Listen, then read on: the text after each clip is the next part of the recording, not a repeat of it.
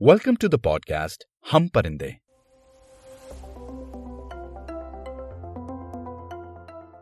कुछ परिंदों के न घर होते हैं, न घोंसले, बस पर होते हैं और हौसले। आज के एपिसोड का नाम है टूथपेस्ट भाई इंजीनियरिंग वेंजीनियरिंग तो कर ली थी, थक हार के, बड़ी यादें बनाई। अब सब यादें तो यहाँ बता नहीं सकता, लेकिन इतना कह सकता हूँ, यार मज़ा बहुत आया था। फिर यार फाइनल सेमेस्टर से पहले ब्रेकअप हो गया। गंदा वाला फुल वाला, दिल विल टूटने वाला, भरोसा चकनाचूर वाला। तो सोचा यार, छोड़ो इंडिया इंडिया चलो अमेरिका अब फीलिंग्स वीलिंग से कौन लड़े? इंजीनियरिंग के दोस्तों के साथ जो समय बिताया था, वो मज़ेदार था, लेकिन उसकी शेल्फ लाइफ इतनी छोटी होगी, ये नहीं पता था। कुछ यादों से छुटकारा चाहिए था और दुनिया भी घूमनी थी। तो जीआरई टोफल वगैरह दे दिया और एडमिशन भी मिल गया। पापा मम्मी खुश, बेटे को स्कॉलरशिप मिल गई है। छोटी बहन खुश कि चलो यार, अब वो घर की बड़ी होगी। घर का डॉन तो अब जा रहा है। मुझे तो बस इस बात की खुशी थी कि चलो, रास्ता तो निकला। जो जो फॉरन, खासकर अमेरिका जो जो फॉरन, कहने में अजीब लगता है।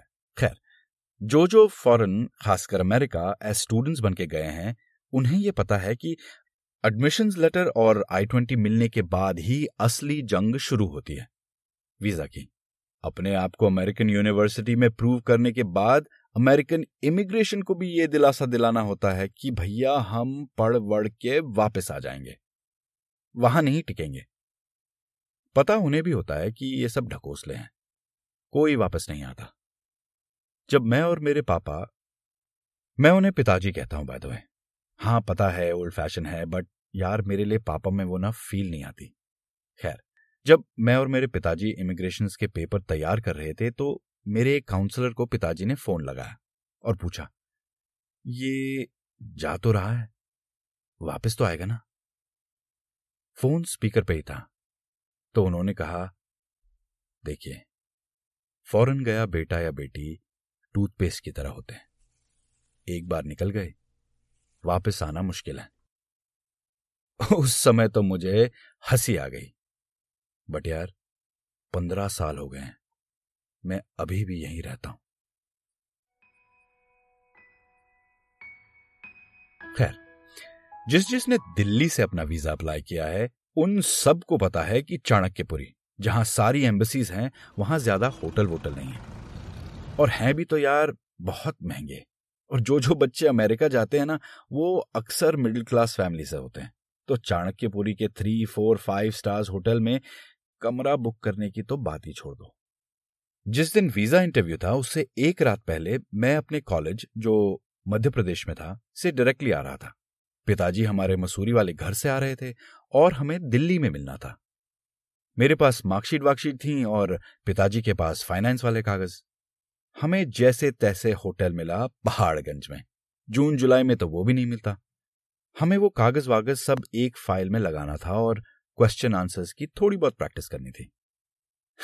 कहाँ की प्रैक्टिस उस दिन 2006 का फुटबॉल वर्ल्ड कप फाइनल था ninth July Italy versus France मैंने और पिताजी ने बस हमेशा क्रिकेट या टेनिस ही देखा था साथ में। और मेरे कॉलेज में जाने के बाद तो वो भी नहीं। हमने खाना वाना मंगवाया, एकदम तेल से लबालब, तंदूरी रोटी, मलाई कोफ्ता आहा हा इंजीनियरिंग कॉलेज के मंथ एंड तक गरीब हुए लड़के का किसी और के पैसे से, चाहे वो खुद का बाप ही क्यों ना हो, खाना खाने का मज़ा ही कुछ और है, शायद ये बात सब जानते हैं। मैच देखा। पेनल्टी शूट आउट हुआ था भाई, पर इटली जीता। हम दोनों का फेवरेट। दोनों ने इटली के जीतने का जश्न मनाया और सो गए। अगले दिन 10 जुलाई सुबह सुबह की अपॉइंटमेंट थी। चाय पीकर, कोट पैंट डालकर हम दोनों निकले। ऑटो रिक्शे वालों को भी सुबह ही बुला लिया था। उनको भी पता होता है कि कितने चक्कर काट के ले जाना है। और अपनी फितरत के अनुसार उसने भी तीन चक्कर पूरे चाणक्य पूरी के गोल गोल घुमाकर अपनी बोनी की। दिल्ली में अमेरिकन एम्बेसी के आसपास भी गए हो तो पता ही होगा कि वहाँ साथ आए हुए गार्डियंस, पेरेंट्स रिक्शे वालों और सब सपोर्ट स्टाफ को एंट्री डोर के आसपास भटकने भी नहीं देते। सब बाहर खड़े रहते हैं। उस दिन धूप थी, कड़क। मैं तो लाइन में खड़ा हो गया, जहाँ थोड़ी छाया थी, और पिताजी दूर से मुझे देखते रहे। उनकी आँखों में भी उतने ही सपने रहे होंगे, शायद जितने मेरे थे। वहाँ तो पेड़ भी नहीं था। कड़क धूप में क्या हाल हुआ होगा, उन्हें ही पता है। उस दिन कॉन्फिडेंस भी किराए पे मिल जाता है। मैंने भी लिया था। दूर से पिताजी को हाथ हिलाता गया और आगे और पीछे लोगों से बातें करने लगा। वो भी उधार का कॉन्फिडेंस लाए थे। सब लाइन में ही ना खर्च हो जाए, इस डर से कुछ लोग तो बात ही नहीं कर रहे थे। मेरे लिए तो ये डू और डाई वाली सिचुएशन थी।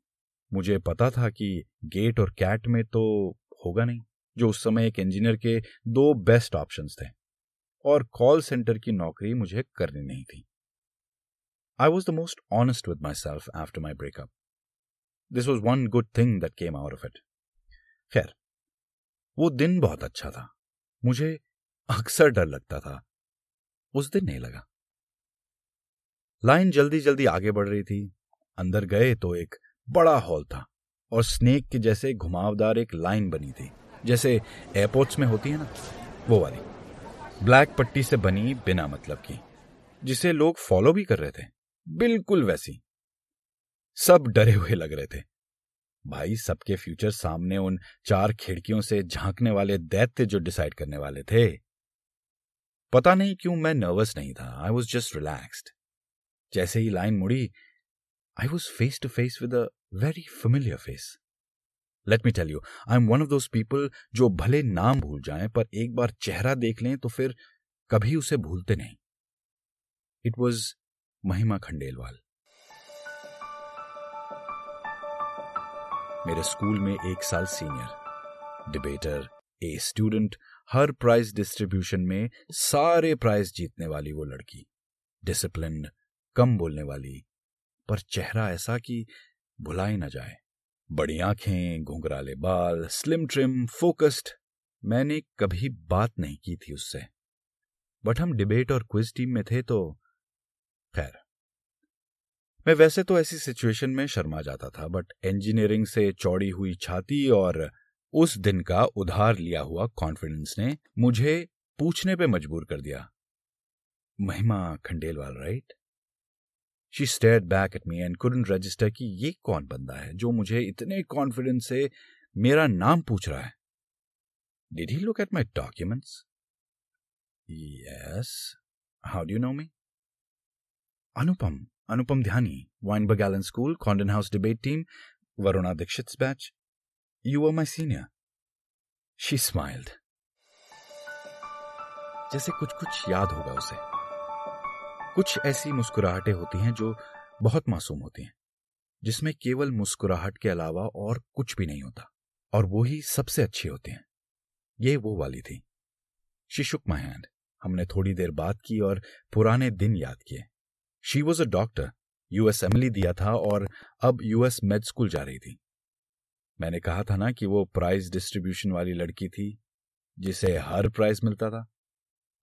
खैर हम सबको एक एक फॉर्म दिया गया था फिल करने के लिए, और एक टोकन नंबर भी। मेरे पास महिमा से बात करने के लिए और कुछ नहीं बचा था। मैंने एक स्माइल दी और फॉर्म फिल करने लगा। वो भी इस मुलाकात से खुशी थी शायद। वो मुस्कुराती रही और कुछ कुछ देर में मेरी ओर देखती रही। पुरानी जान पहचान की सेफ्टी ऐसी ही होती है शायद। Next. पूरी दुनिया में एक जैसा ही बोला जाता है, और उसका असर अक्सर एक जैसा ही होता है, या तो घबराहट का या फिर रिलैक्सेशन का। एक एक करके आगे के कई लोग चार ओपन विंडोज़ पर गए। उन विंडोज़ से लाइन स्टार्ट होने के बीच में लगभग दस फीट की दूरी रही होगी। यहाँ पीछे से उनका कॉन्वर्सेशन सुनाई नहीं देता, केवल उनकी या तो पसीने से भीगी हुई पीठ दिखती है या फिर साइड फेस, जिसमें पिघला हुआ उधार का कॉन्फिडेंस के अलावा और कुछ नहीं दिखता। खुसुर पुसुर करना और अंदाज लगाना हम भारतीयों की फितरत है। जितने में अगले चार कैंडिडेट्स आगे बढ़े, किसी ने इतने में पैटर्न ढूंढ लिया था भाई कि जिनको देर लग रही है उनका नहीं हो रहा और जिनका जल्दी हुआ है उनका हो गया। बस, डर फैलते देर कहाँ लगती है? सब सक पका गए। फिर हर जाने वाले का फ्यूचर पहले ही डिसाइड करने का खेल यहाँ लाइन में ही स्टार्ट हो गया। I was thirty fourth on the list धीरे धीरे मैं भी लाइन के आगे के पास पहुँच गया। Mahima was only a few places ahead of me उसका नंबर आया, वो गई। दस सेकंड रुकी, मुड़ी और आगे बढ़ी। उसने मेरी तरफ़ देखा। She smiled and held my gaze she waved a goodbye she got it. She got the visa. आज पंद्रह साल हो गए हैं I haven't met her in person She is now an MD, married with kids, working at a prestigious medical institution in Cincinnati.